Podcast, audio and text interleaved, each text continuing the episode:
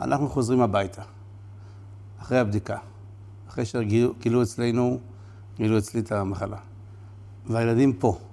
איך, איך, איך אומרים, מה, מה אומרים להם? אומרים להם את הכל, אומרים להם, שמיים שגם עליהם יפלו השמיים, הם לאו דווקא שיוכלו ככה להתרומם. מה, מה עשית? איך עשית?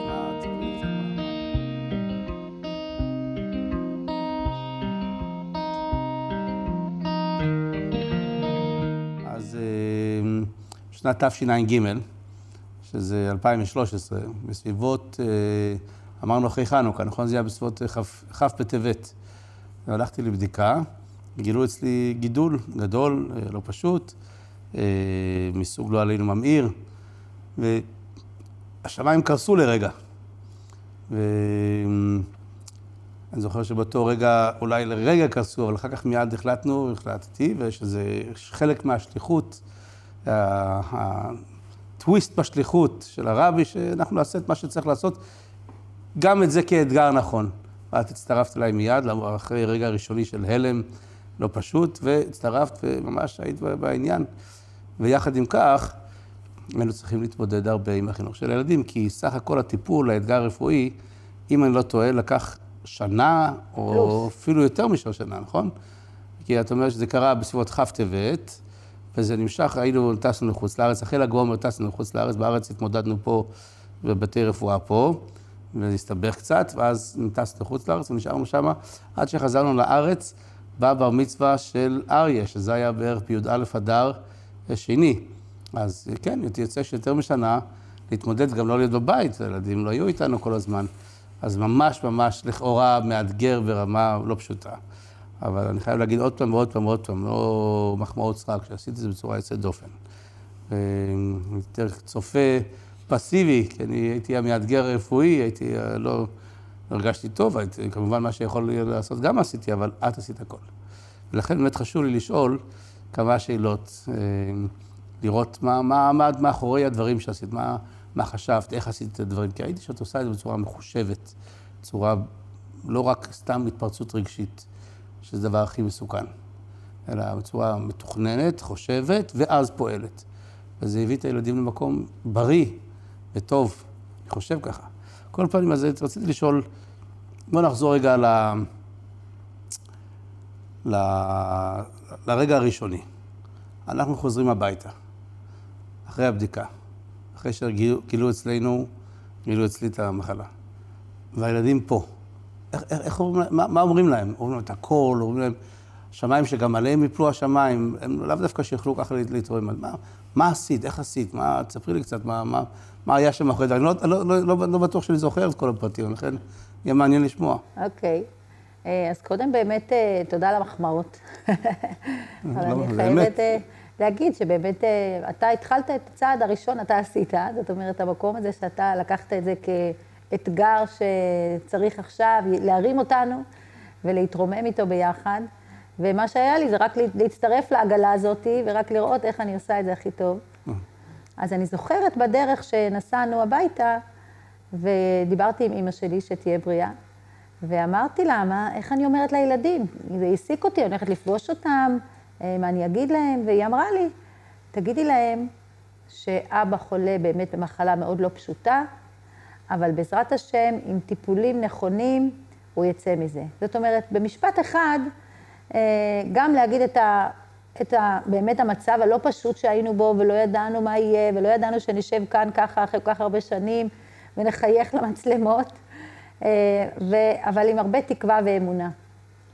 אז מדהים, אה, אני חושב שזה מדהים, אני אפילו לא, לא, לא זכרתי את הפרט הזה. אני הולכת למען האמת, יכול להיות שהייתי עסוק ב... בכאבים או במה שאני עברתי באותו רגע. אה, לא זכרתי את הפרט הזה, רק זכרתי שעשיתי את זה נכון. לא ידעתי, אבל זה לכאורה דבר מדהים, שבאותו משפט את לא מסתירה, אומרת ש... שמה את הדברים על השולחן כהווייתן. מצד שני, את אומרת שיש תקווה מיד, באותו משפט. אבל אמרת לי שזה בא בעקבות דבר נוסף, אה, בשיחה המקדימה שעשינו. אמרת לי שזה בגלל שאני פרסמתי את זה בפורום של שלוחי חב"ד בכל העולם, וזה נודע לאלפים בבת אחת, והתקשרו אלינו מיד אנשים טלפונים, אמרת שזה לא יהיה נכון שהילדים ימצאו את זה דרך מישהו אחר בבית ספר, דרך, יגידו, אוי, מסכנים, האבא, שמישהו יספר לילד שלו, ואז יבוא לילד של הילדים שלנו. אמרת, אם כבר יודעים את זה בעולם, זה יהיה הכי נכון, הכי מהר, שהם ידעו את זה מכלי ראשון ולא מכלי שני, נכון? זה... נכון. זאת ההחלטה שלך, שהייתה פשוט לפרסם את זה, ולא לבזבז את האנרגיה על הסתרה, ושלא ידעו, ומה יקרה אם ידעו, ול... אלא באמת לבק... להודיע, ואז אנשים יתפללו. וזה באמת פעל את פעולתו. אז ידענו זה הברירה. זאת אומרת, להגיד לילדים, אני חייבת. אחד הדברים שזכרתי, שבאמת חשוב יותר הרבה פעמים איך אומרים, מאשר מה אומרים. זאת אומרת, הילד, החוויה, זה לא מה הוא שומע, אלא איך הוא שומע את אימא שלו אומרת. ואם אני אבוא עם ביטחון ואמונה ותקווה, אז זה מה שהם, זה מה שהם יזכרו, את המקום הזה של האמונה והביטחון והתקווה. אמ, אז, אז זה מה שעשיתי. אז בדרך מבית רפואה אספתי את הכוחות, אספנו יחד, או אספתי ממך יחד את הכוחות, ופגשתי אותם, ובאמת בזמן ארוחת ערב, לא עם איזו הודעה דרמטית מדי. דווקא סביב, ארוחה, סביב שולחן ערוך. סביב שולחן ערוך, וואו. יושבים ומדברים, וישבו כולם ביחד, אמרתי להם, אתם בטח יודעים, אמ, באווירה טובה, וכשראו שאני לא פוחדת, לא ואיך שאני משתפת, בדיוק. אז זה באמת... אה, נתן להם חוזר, אני פשוט, ממש לא זוכר את כל הפרטים, כי זה את עשית, את התמודדת עם זה, גם, גם עם מצב שלי, אבל זה נשמע מדהים. כלומר, לא רק שאת אומרת להם, אלא שאת גם, את גם אומרת להם את זה בצורה הכי, שאת בטוחה ורגועה, וסביב שולחן ארוך, סביב שולחן של ארוחת ערב, זה כאילו, וואו, איזה מין אה, צורה להודיע כזאת בשורה, בואו נשב, נאכל ביחד סביב השולחן, אבל אבל לכאורה, במבט לאחור, זה דבר לכאורה הכי הכי הכי נכון. לפני שאני אגש לשאלה הבאה, אני רוצה להזכיר שזה לא היה הדבר, האתגר הרפואי הבלעדי ש, שעברנו. היה בעצם אחר כך, לפני שנתיים, כמה זה, מתי... שנה, עוד מעט שנתיים. עוד מעט שנתיים. אה, אמרת, בט"ז בסיוון, גילו אצל הבן שלנו הצעיר, יהודה, את הגידול במוח. אז עוד פעם עברנו תהליך כזה מעניין. עוד פעם השמיים קורסים לרגע, ועוד פעם אספנו את הכוחות, וכבר ידענו מפעם שעברה שזה חלק מהשליחות, ועוד פעם היינו צריכים לטוס לחוץ לארץ. שם בילינו עוד פעם כמה חודשים, ארבע ניתוחים מורכבים הוא עבר, וברוך השם חזר בשלום. כל האחים והאחיות גדלו באמצע, בתווך, כבר זכרו את פעם הקודמת, וואו, כמה טוב שזה נגמר, ופתאום עוד פעם השם. אז זה היה אתגר שני מורכב, שגם אותו ניהלת בצורה מדהימה. הדבר השלישי היה ממש עכשיו. ממש בפסח האחרון, אה, אושפזתי ל-14 יום, שבועיים, כשהאשפוז היה בפסח בבוקר, אחרי שעשינו פה ליל סדר ציבורי. מדהים, הרבה הרבה אורחים, ממש כאן, אירחת כל כך הרבה אנשים. והייתה אווירה נפלאה, אבל כנראה שהמצות והיין עשו את שלהם, והעלו את הרמה של הטריגצילידים ברמה מסוכנת, ואושפזתי למחרת בבוקר. את הצטרפת אליי בפסח... אה, מוצאי החג. מוצאי החג הראשון. אבל הייתי באותם שבועיים, ממה שאני זוכר, פחות או יותר, מבין כל התרופות שקיבלתי, כל הטיפולים, טיפול נמרץ, אבל עוד פעם, לעשות ככה באותו, באותו יחס גם אליי, לעזור ברפואה, כי באמת הייתי חסר אונים לחלוטין, וגם הילדים. ומה שהיה יפה, שיכול להגיד, איך יודעים על ילד שהתחנך טוב, כשהוא עומד על הרגליים שלו. אני יכול להגיד ממך שאתה העמדת אותם על הרגליים, ניהלו את פסח לבד, גם בחסות האוכל. היו פה אורחים, נכון? היו פה אורחים בחג, כל, כל המועד. הם עשו את האוכל, ודיברו ביחד, והיה להם סדר יום מיוחד, הלכו לכל התפילות, וחזרו, היה להם סדר של לימוד תורה ותפילות, ובחג האחרון הם בישלו את כל האוכל עוד פעם, ועשו את הפעילות של חב"ד, ופעילות בבית הכנסת, הסעודת משיח. והלכו וגם הכינו, גם בישלו וגם עשו וגם דיברו את הדברי תורה. זה נקרא שהעמדתי ילדים על הרגליים, ובאמת, זה משהו בלתי רגיל. מהקטן ועד הגדול, כולם, כולם שיתפו פעולה. אז זה האתגרים, בעזרת השם שלא צריך, לא לעבור את האתגרים. אבל את היית עמוד השדרה של החינוכי. אז אני אשאל אותך אולי עוד שאלה. אמ, יש הרי, ברוך השם, תשעה ילדים יש לנו, זה עין הרע. וילדים, הגילאים שונים. הקטן כיום בן 12, עוד מעט בר מצווה, והגדול בן 26. אז איך, איך, איך, איך אה, מדברים לכל אחד בשפה שלו? תשעה ילדים, כל אחד זה אולי גישה. אז יש כאלה שנמצאים כרגע בתיכון, או הבנות, שיש להם לחץ חברתי או לא לחץ חברתי. עניין חברתי, סוציאלי, יש כאלה שיותר קטנים, יש כאלה שיותר בוגרים, יותר... איך, איך, איך הצלחת לנהל את הדבר הזה בין, בין, בין כל הילדים? מה, מה עשית עם הפרשי גילאים? טוב, נזכרתי בכל מה שעברנו עכשיו. אה, אז קודם באמת, אה, אני מקווה שהשידור הזה והצילום הזה, אחד הילדים שלנו אמר, כשעכשיו עברת את הסיפור האחרון, ואמרתי, אוקיי, אז מה עכשיו הקדוש ברוך הוא רוצה? אז הוא אומר, את צריכה להתחיל לעזור לאנשים. אני אומרת, אולי זה יהיה הצילום הזה, שבאמת אנשים יוכלו לקבל מזה כוח, וזה יהיה הפעם האחרונה שנצטרך להתמודד עם כאלה אתגרים. כן. אה, בכל אופן, על ההתייחסות לילדים, זה, אני, מהמקום הזה של לשתף את הילדים, וכן להגיד להם שככה קיבלתי ממך את, ה, את הגב לזה, אמ, אז קודם כל לשתף אותם מה המצב, לא, לא הסתרנו. הילדים ידעו. המילים שאני אומרת, וזה באמת מקום שאני מרגישה גם, שאומרים לילד נניח ניתוח, אוקיי? ילד בן שלוש שומע, אבא שלי עובר ניתוח. הוא לא באמת מבין, לא את הסכנות ולא מה זה אומר, לא ב... הוא לא... ביכולת שלו להבין, היכולת היא קטנה, והוא מבין לפי מה יכולת ההבנה שלו. ילד בכיתה ב' שומע ניתוח, הוא שומע ניתוח, הוא מבין קצת יותר. ילדה בכיתה ט' מבינה ניתוח, היא מבינה קצת יותר. זאת אומרת, הילדים לפי הגיל, הם יכולים לשמוע את אותו משפט. Mm.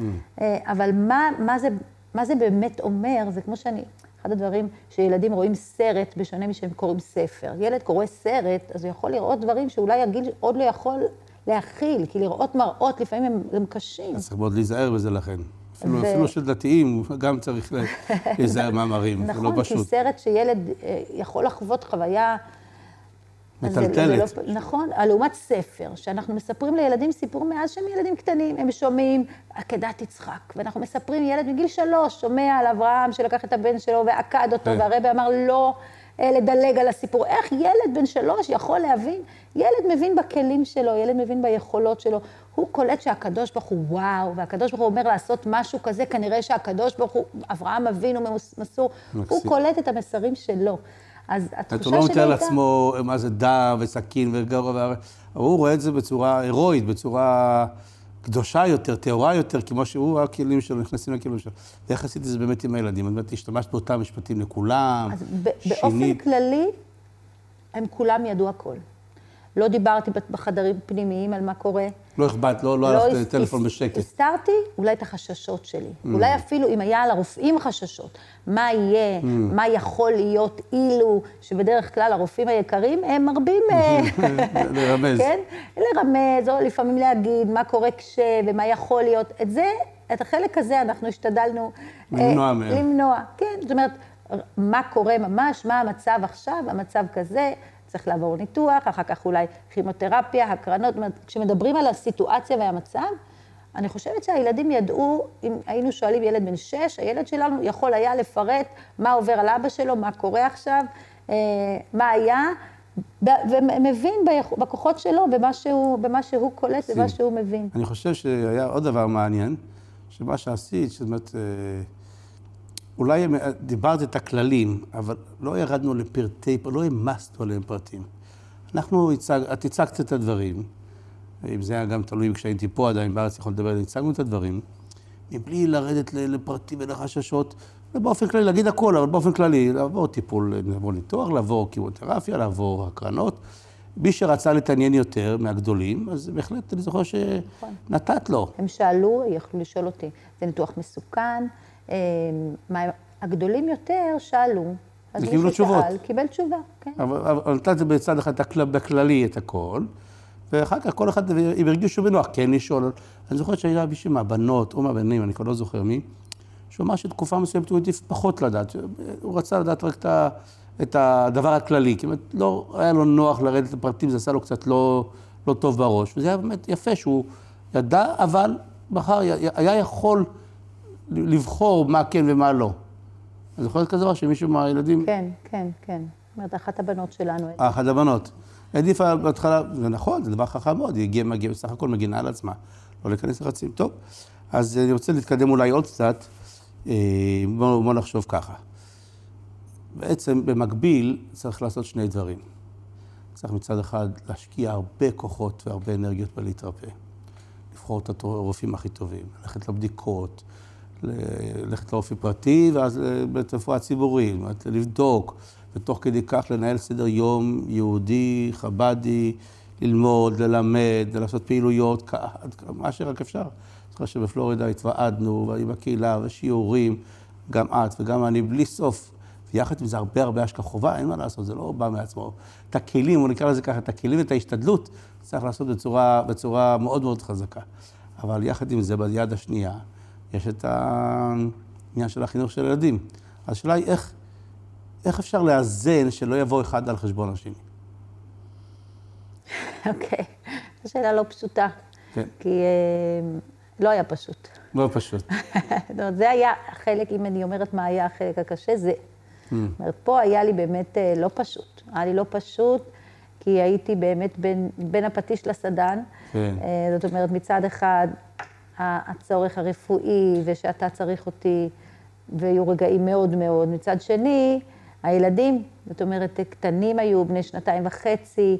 אה, אימא רוצה שהילד שלה בן שנתיים וחצי יהיה לידה כל הזמן. 24 שעות, אה, שנתיים וחצי, זה פיצקלה, זה קטנצ'יק. וזה באמת לא פשוט. זאת אומרת, המקום הזה, זה היה, זה היה החלק הכי הכי כואב לי. וגם היה בינינו, היו לנו כל מיני ויכוחים בנושא, זאת אומרת, רגעים כן. שהיה לנו... לא פשוט. נכון, זאת אומרת, אני רוצה עוד, ו... וזה בלתי אפשרי, כי עכשיו צריך לקחת את אבא, ועד כמה להביא. אמ, אחד הדברים שאני יכולה להגיד שעזר לי, זה באמת לזכור משהו, קודם כל, הקדוש ברוך הוא באמת נותן כוחות לילדים. כן. כן? הרב, הרב לאו היה בראש שלי. אה. הוא הגיע, אני זוכרת אותו הרבה פעמים גם כשילדים לא רצו לאכול, ושהוא חי, הוא עד היום בעזרת השם עד 120, וחי על קליפות תפוחי אדמה שהיה ילד, אז ילד לא רוצה לאכול לבן. לא, הוא לא רוצה ירקות, גם קליפות תפוחי אדמה. אז גם זה, ילדים יכולים לעבור, הקדוש ברוך הוא נותן להם את הכוח. סטגלנים יותר מאשר מבוגרים אפילו. נכון, אז הם יכולים. הם יכולים, רק אני לא יכולתי. זאת אומרת, באמת, הם, הם בסדר. הם mm. יכולים להיות כאן, והם יכולים להיות שם. הם יכולים, אבל... אני זוכר שלמשל, ש... אני לא זוכר מי זה מהילדים, שהיה בבית של, של השכנים. אה, מי זה היה, את זוכרת? מי מהילדים? היו לנו כמה. אצל השכנים. אז בהתחלה נסענו רק לתקופה קצרה. כן. אז אה, ניסינו להשאיר את הילדים במסגרות, לא לעשות הרבה שינויים. אז הם היו ממש אצל השכנים. ואפילו לא אצל משפחה. והשכנים הסכימו לשמור במשך שלושה שבועות תינוק בן שנתיים וחצי. תינוק בן שנתיים וחצי. לקחת אותו למעון ולהחזיר אותו, זה, זה משבש את החיים. תחשוב על זה שבעצם תינוק... אני יכולה להגיד מי זה היה? כן, ודאי. משפחת ברקוביץ'. ודאי, מראש פינה. ששמרו אה, על יהודה. בן שנתיים וחצי, לקחו אותו למעון, החזירו אותו למעון, השכיבו אותו לישון, עשו לו מקלחת, טיפלו בו שלושה וחצי שבועות, וואו. שזה הרבה מאוד. אני זוכר שהייתי אותו בווידאו, שהוא היה שולח לנו סרטונים, זה לא פשוט, זה... אמא רואה את זה מרחוק, זה קורה עליהם. מצד שני, היו לי זמנים, באותו זמן מאוד מאוד לא פשוט, באמת התמודדתי עם, עם, עם מצבים של כאבי תופת, עם מצבים של ערפול חושים, עם תרופות מאוד מאוד קשות. הייתי זקוק למשהו אה, אגואיסטי אולי, צריך להגיד ככה, אבל אין מה לעשות, זה, זה, זה מצב לא פשוט. ואת מצד אחד רוצה מאוד מאוד לעזור לי להיות לצידי, את רואה אותי סובל מאוד. ומצד שני, את רואה את הילדים שלך. אה, לא פשוט לך, כי אימא, איך אפשר אה, שילד קטנציק בשנה וחצי יהיה רחוק מאימא, ושנה וחצי יותר גדולים, לפי הסדר. אז באמת, אחר כך אני זוכר שנסעת, ואמרת לי שאת מביאה שתיים מהילדים, ובסוף הבאת את הילד השלישי גם כן, בהפתעה גדולה.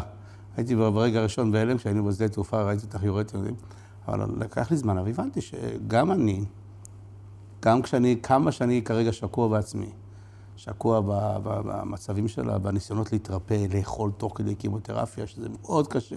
זוכרת, לא היה לי שום חשק לאכול, ידעתי שזה מאבק בין חיים לחס ושלום, זה, זה, וכל התרופה בפני עצמה, והתייבשויות, את כל מיני דברים לא פשוטים שעברנו. אבל לזכור שתוך כדי כך יש פה שלושה ילדים קטנים שמתרוצצים וחיים את החיים שלהם, הם לא חייבים אה, לסבול בגלל ש... וזה היה לי בהתחלה לא פשוט, אבל תוך כדי החודשים שעברו, זה כנראה זה הפך להיות אה, במובן זה גם דבר מועיל. אני זוכרת גם, הילדים היו אצל אח שלך, נפתלי והניה, גם שלושה קטנים. כן. וניסיתי לעבור פעם בשבוע, פעמיים בשבוע. לבקר אותם. לבקר אותם, לקלח אותם, לראות אותם, להיות, אותה, להיות איתם. והניה, גיסתי, היא אמרה לי, הם לא צריכים שתבואי, hmm. את מבלבלת אותם, hmm. את מפריעה לנו פה. יש וואו. להם סדר יום, הם אוכלים, הם מתקלחים, הם, הכל מצוין. כל פעם שאת באה, אז הם נשארים ערים מאוחר, ואת מבלבלת להם את כל הסדר יום, ואת עושה בלאגן. אז הכל מצידך, כי כאימא את רוצה את זה. אני כאימא, אני רוצה אותם לידי, אבל לאו דווקא שהם צריכים אותי בדיוק כרגע, הם יודעים שאני כאן. ופעמיים בשבוע בטח לא צריכה לבוא להפריע להם ולישון. לא אגיד שזה היה קל, אבל, אבל עצם הידיעה, שאני זוכרת שזה גם חשוב לבוא בשבילי, אבל עצם זה שאני יודעת שאני, שהם בסדר, והם יעברו את זה בשלום, והם יהיו בסדר, אה, היא עזרה לי ל, אה, להשתדל קצת פחות. קצת בלחץ. כן. אני חושב שיש פה משהו אפילו יותר עמוק. זה לא, אי אפשר להגיד שהילדים לא צריכים אותך, שהם מסודרים בחיים. זה נכון, היה להם סדר והיה אפשר להמשיך עוד הרבה חודשים בלי שתבואי לבקר, אבל זה לא נכון. הקדוש ברוך הוא עשה שאימא תצטרך לראות את הילדים שלה, כי כנראה אפילו אם הילדים לא יודעים את זה במובהק, הם צריכים את זה, הם כן זקוקים לזה. לכן אם הם לא מרגישים את זה, אז האימא מרגישה את זה, היא נמשכת אליהם. אני בטוח שילדים, כאשר האימא מגיעה לפחות פעמיים בשבוע, תוך כדי כל העניין, תוך כדי המורכבות, וכן מקלחת אותם, וכן מדבר איתם כאימא, ולא כמה הטיפול המסור של דודה וגיסה. הכי מדהים שבא, באמת, להוריד את כל הלב, כל, לתת להם מה שהם עשו, אבל אימא זה אימא. אז גם הנסיעות האלו, זה היה ממש בשבילהם כדבר חיובי. אני רואה את זה היום, מבט קצת רחוק, או שהם הגיעו אלינו לשבתות, או לשבת הם היו מגיעים אלינו, שבת שנייה, אחר כך כל שבת. בסופו של דבר זה לא רק לטובתך, נכון שאת אימא, את מרגישה את זה יותר, אבל זה כנראה לטובתם גם כן. כן, אולי, אני אוסיף שגם השנה, כשהיית בטיפול נמרץ, ובאתי לבקר את הילדים כאן בפסח, אה, באמצע, בחול המועד, ובאתי אליהם, והם אמרו לי, למה באת? למה באת? המקרר מלא אוכל, ילדים גדולים, כבר היה לנו ילד בן 22, הקטן יהודה בן 12, אנחנו בבית מסתדרים מצוין בלי אימא, הכל בסדר, אנחנו, יש וואטסאפ, אפשר לראות אותם, לדבר איתם בטלפון, זה באמת, ואני בארץ, לא כזה רחוק, אמרו לי, למה באת? בשביל מה באת? פתחו לי את המקרר, אמרו, תראי, יש פה מלא אוכל, הכל בסדר. אמרתי להם, את לא היית חייבת, הם אמרו. אמרתי, לא, לא חייבת, אני רצ... רציתי לבוא, כן. ואני רוצה לבוא. אני בוחרת. בדיוק, ובית, גם זה שבאתי וסתם הכנתי להם ארוחת ערב, אפילו שהמקרר היה מלא, ואמרתי להם, אני מכינה לכם, לא חייבת, אתם מסתדרים מצוין לבד, אבל רציתי לבוא איתכם, אני רוצה להיות איתכם, רציתי להכין לכם ארוחת ערב. אני בטוח שזה עושה קשר אחר, הם אפילו לא תמיד יודעים מה הדבר הזה תורם להם ולקשר המשפחתי בכלל, כי זה דבר מדהים, הקדוש ברוך הוא לא עושה את זה לחינם. טוב. אה, אז בואו נתקדם עוד קצת. שאלה נוספת מעניין. מה עדיף לילדים? לשתף מורים וחברים? איך, מה אומרים לילדים? תשתפו, תספרו, אל תספרו. אם הם יספרו, אם יראו מסכנים. באמת, נכון שכל ילד אחרת, אבל מה, מה הגישה? איך, איך עשית את הדבר הזה? מה עודדת אותם יותר? לשתוק, לספר, לפתח, להרחיב? מה, מה? טוב, אז קודם כל לא היה להם הרבה בחירה, כי אנחנו סיפרנו. Mm. כל העולם כבר ידע. לכולם. כולם כן, כבר ידעו. זאת אומרת, הם ידעו שכולם יודעים. כן. אז, אז המסר הזה, ש... לשמור בסוד אי אפשר. אבל כל ילד באמת יכול היה לבחור לעצמו עד כמה. זאת אומרת, עד כמה לשתף. הם, הם, היו ילדים שהרגישו נוח לשתף יותר, והיו כאלה שהרגישו נוח פחות לדבר על זה. אחת הבנות רצתה לכתוב את השם שלך כל יום על הלוח, שיתפללו ויגידו תהילים לרפואתך שלמה, ואחרת אמרה, אני לא רוצה לדבר על זה בכלל, אני לא רוצה לדבר עם אף אחד. וזה היה בסדר גמור, זאת אומרת, גם אמרתי להם, אמרתי להם, אם את רוצה לדבר, תדברי, את לא רוצה, אל תגידי, זה בחירה שלך. זאת אומרת, היה להם סוג של, לשבור את הקיר הזה שכולם יודעים, זה כבר שם בחוץ. אז זה לא עניין של פסוד, אין פה עניין, ל, ל, ל, איך להוסיף מעמסה רגשית של לשמור על סוד. אני חשבתי גם אז, ואני חושב היום, שכששומרים אה, אתגר רפואי בסוד, זה עונש כפול. גם מתמודדים עם הדבר הרפואי, וגם מתמודדים עם לשמור בסוד, לשמור בסוד, צריך לשמור שאף אחד לא ידע. למה? אז הדבר הזה כבר, לזה לא הייתה אפשרות, פתחנו את זה. עכשיו, בתוך זה גופה, הסתכלו עליהם יותר לא כמסכנים, כילדים מסכנים, להפך. לא הייתה מסכנות, הייתה, היה חוזק, הייתה עוצמה. כי ידעו שהנה, הם מתמודדים ומגיעים והכל בסדר, והמצב רוח שלהם, הם בוחרים מה לשתף, עד כמה לשתף, עד כמה לא. טוב, טוב, יפה מאוד, ברוך השם. אני כן זוכרת שאחד הילדים שאל אותי בשביל מה הייתם צריכים, למה צריך לפרסם את זה, למה צריך להגיד. והנקודה הייתה בשביל שיתפללו, שבעזרת השם הכל יהיה בסדר. לא אמרתי לו ש... אם אתה, אם אתה שומר סוד, כי גם לא רציתי לבוא למקום שאם הוא מרגיש נוח לא לדבר על זה, אז זה לא בסדר. נתת לו את המקום שלו, אבל... אם, אמרתי, הוא שאל אותי ממש, בשביל מה? למה הייתם צריכים לספר את זה לכולם? למה צר, כולם צריכים לדעת? אמרתי שזה משנה, המשנה אומרת שכשלמישהו שיש עץ עם פירות והעץ חולה, אז הוא שם על העץ אה, חוטים אדומים, למה? ככה המשנה אומרת, כדי שאוהביו, מכריו, שעוברים ברחוב ורואים את העץ שהוא זקוק, אז כולם מתפללים, ואין כן כביר, לא יימס, תפילת רבים. אז כן, מתפללים, ברוך השם, באמת הרבה הרבה אנשים התפללו, אני זוכר על יהודה. כל העולם, אלפים, אלפים רבים. אפילו פוגש עד היום אנשים חדשים שלא לא תמיד מכיר אותם הסוף, התפללנו והתפללנו. עד אז, היום. כן, כן, כן. טוב. אה, בואו נראה דבר נוסף, מעניין. כשחולים, אז אומרים תהילים. יודעים שמה שהכוח של פרקי תהילים להגיד, ראינו את זה שהרבי, דווקא בתוכנית האחרונה של אה, ג'ם, כמה נחשפו מכל מיני שיחות ואנקדוטות עם הרבי, מפגשים עם הרבי, שהרבי אומר, אם הייתם יודעים עד כמה הכוח והעוצמה של פרקי תהילים, הייתם אומרים כל הזמן תהילים. עכשיו השאלה כזאת, האם נכון להגיד, תגידו תהילים, תגידו תהילים, להגיד, להגיד לילדים, תגידו תהילים, או שזה עלול קצת, מה שנקרא, להכניס אותם ללח, ללחץ, לסטרס, אז לא להגיד להם בכלל, לא להגיד תהילים, אולי זה גם קצת להכניס לאדישות, או ש... איך, איך, מה עשיתם הדבר הזה ביחס של תפילות ובקשות, במובן של אה, אבא שלכם ככה עובר כזה דבר, או אח שלכם עובר כזה דבר? מה, מה הדבר הנכון? מה עשית? אמ, זה לא הצד החזק שלי, לשבת להגיד הרבה תהילים. אה, אמ, אז גם אני חושבת שפה זה, הכי זה הדוגמה האישית. זאת אומרת, אם אני אמרתי שאני אה, אומרת קצת תהילים, מי שרוצה יכול להגיד תהילים, לא מהמקום של... אה, לחץ. לא דחפתי, לא דחפתי, אם מישהו שאל אותי. אנחנו חיים באווירה פה, בקדושה, בסך הכל, ברוך השם, ילדים גדלים עם תפילות, עם תהילים. אז הדבר הראשון שעולה לילד, שאבא לא מרגיש טוב, אז בואו נגיד תהילים. אז מעצמם, הם רצו להגיד תהילים מעצמם, הם לקחו, המשפחה חילקו ביניהם, כל אחד אמר כמה פרקים, היה איזה היה גם הרבה הרבה ספרים, היה ככה חלוקה כזאת, יש כזאת אה, אפליקציה, שאומרים הרבה, ואמרו המון המון ספרים.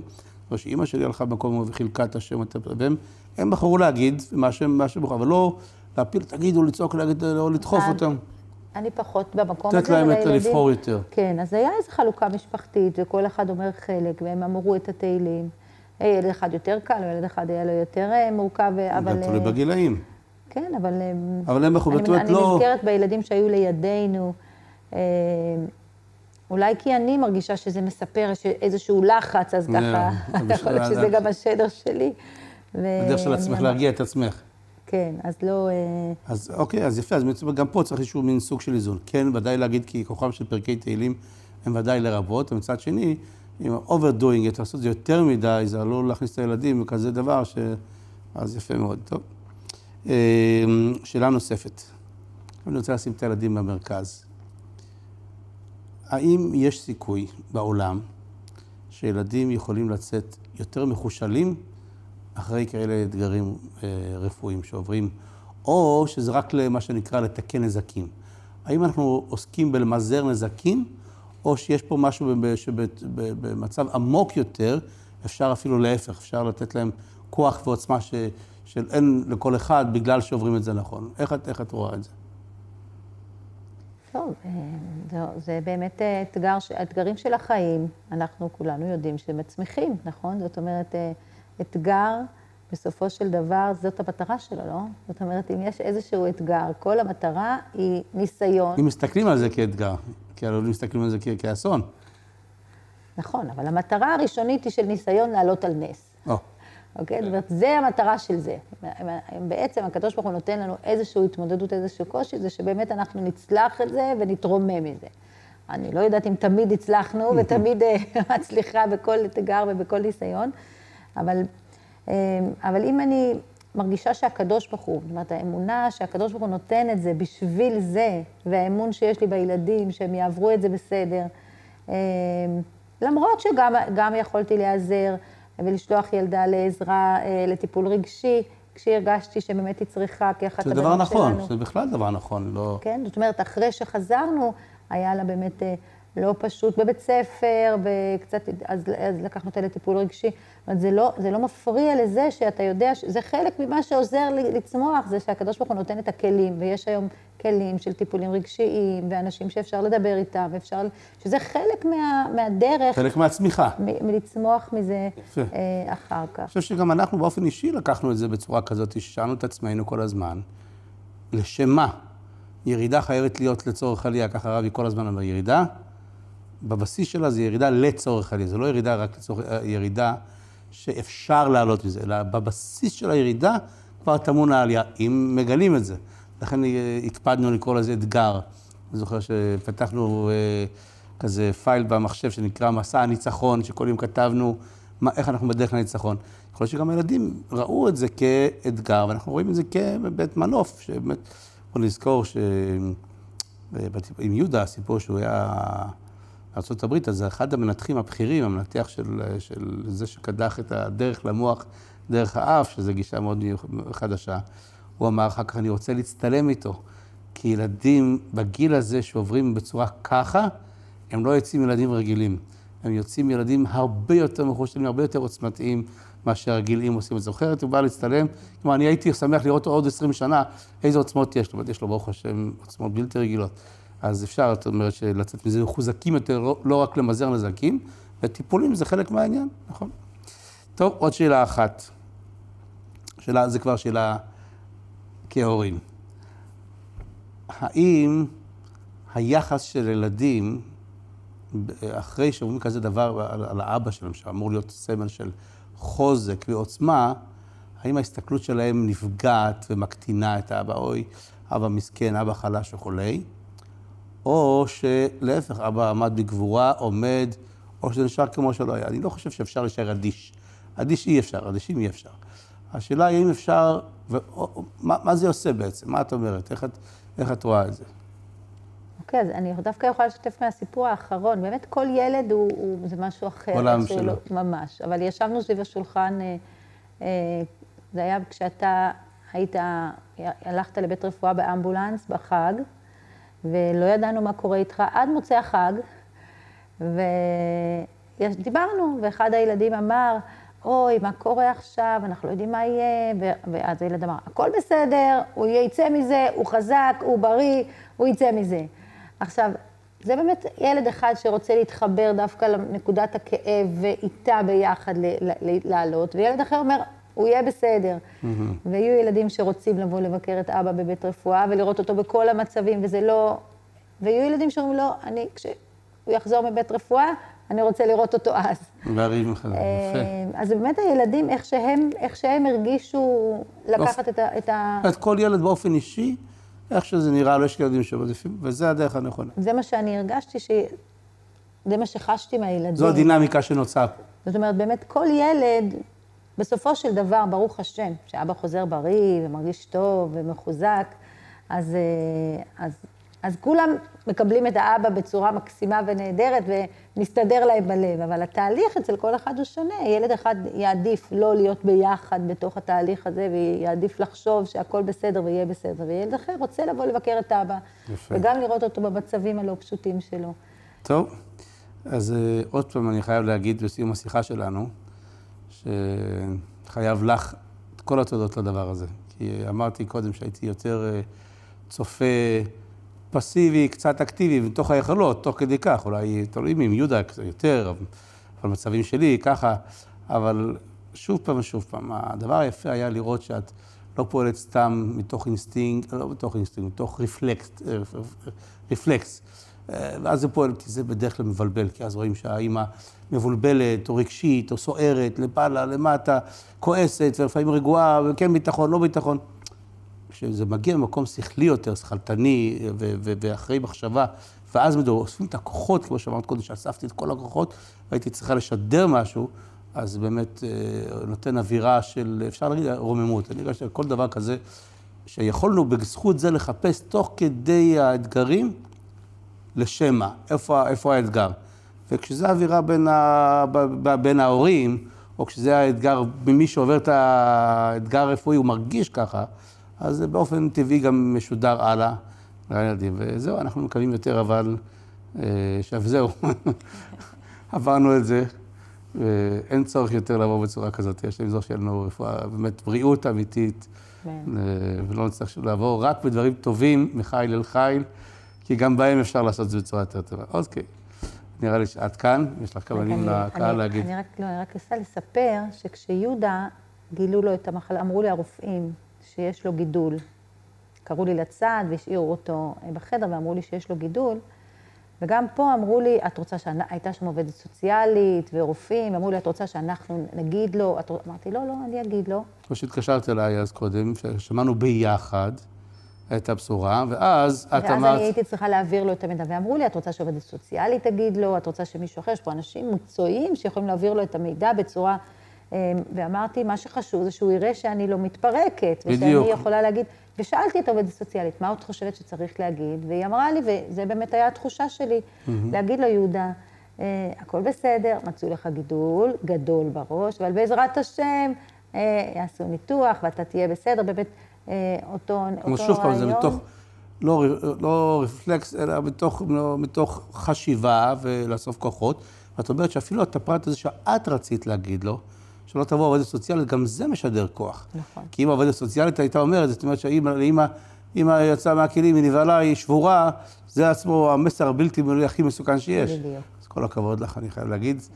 בעזרת השם, שנצליח בחינוך של ילדים, שכולם יצליחו. אוקיי, okay, כן. אז זה באמת התפילה שלנו, שבעזרת השם זה יהיו האתגרים האחרונים, גם שלנו וגם של כולם, ונזכה כבר לגאולה שלמה, בעזרת השם, ורק לדברים משמחים. תודה, תודה רבה. תודה רבה.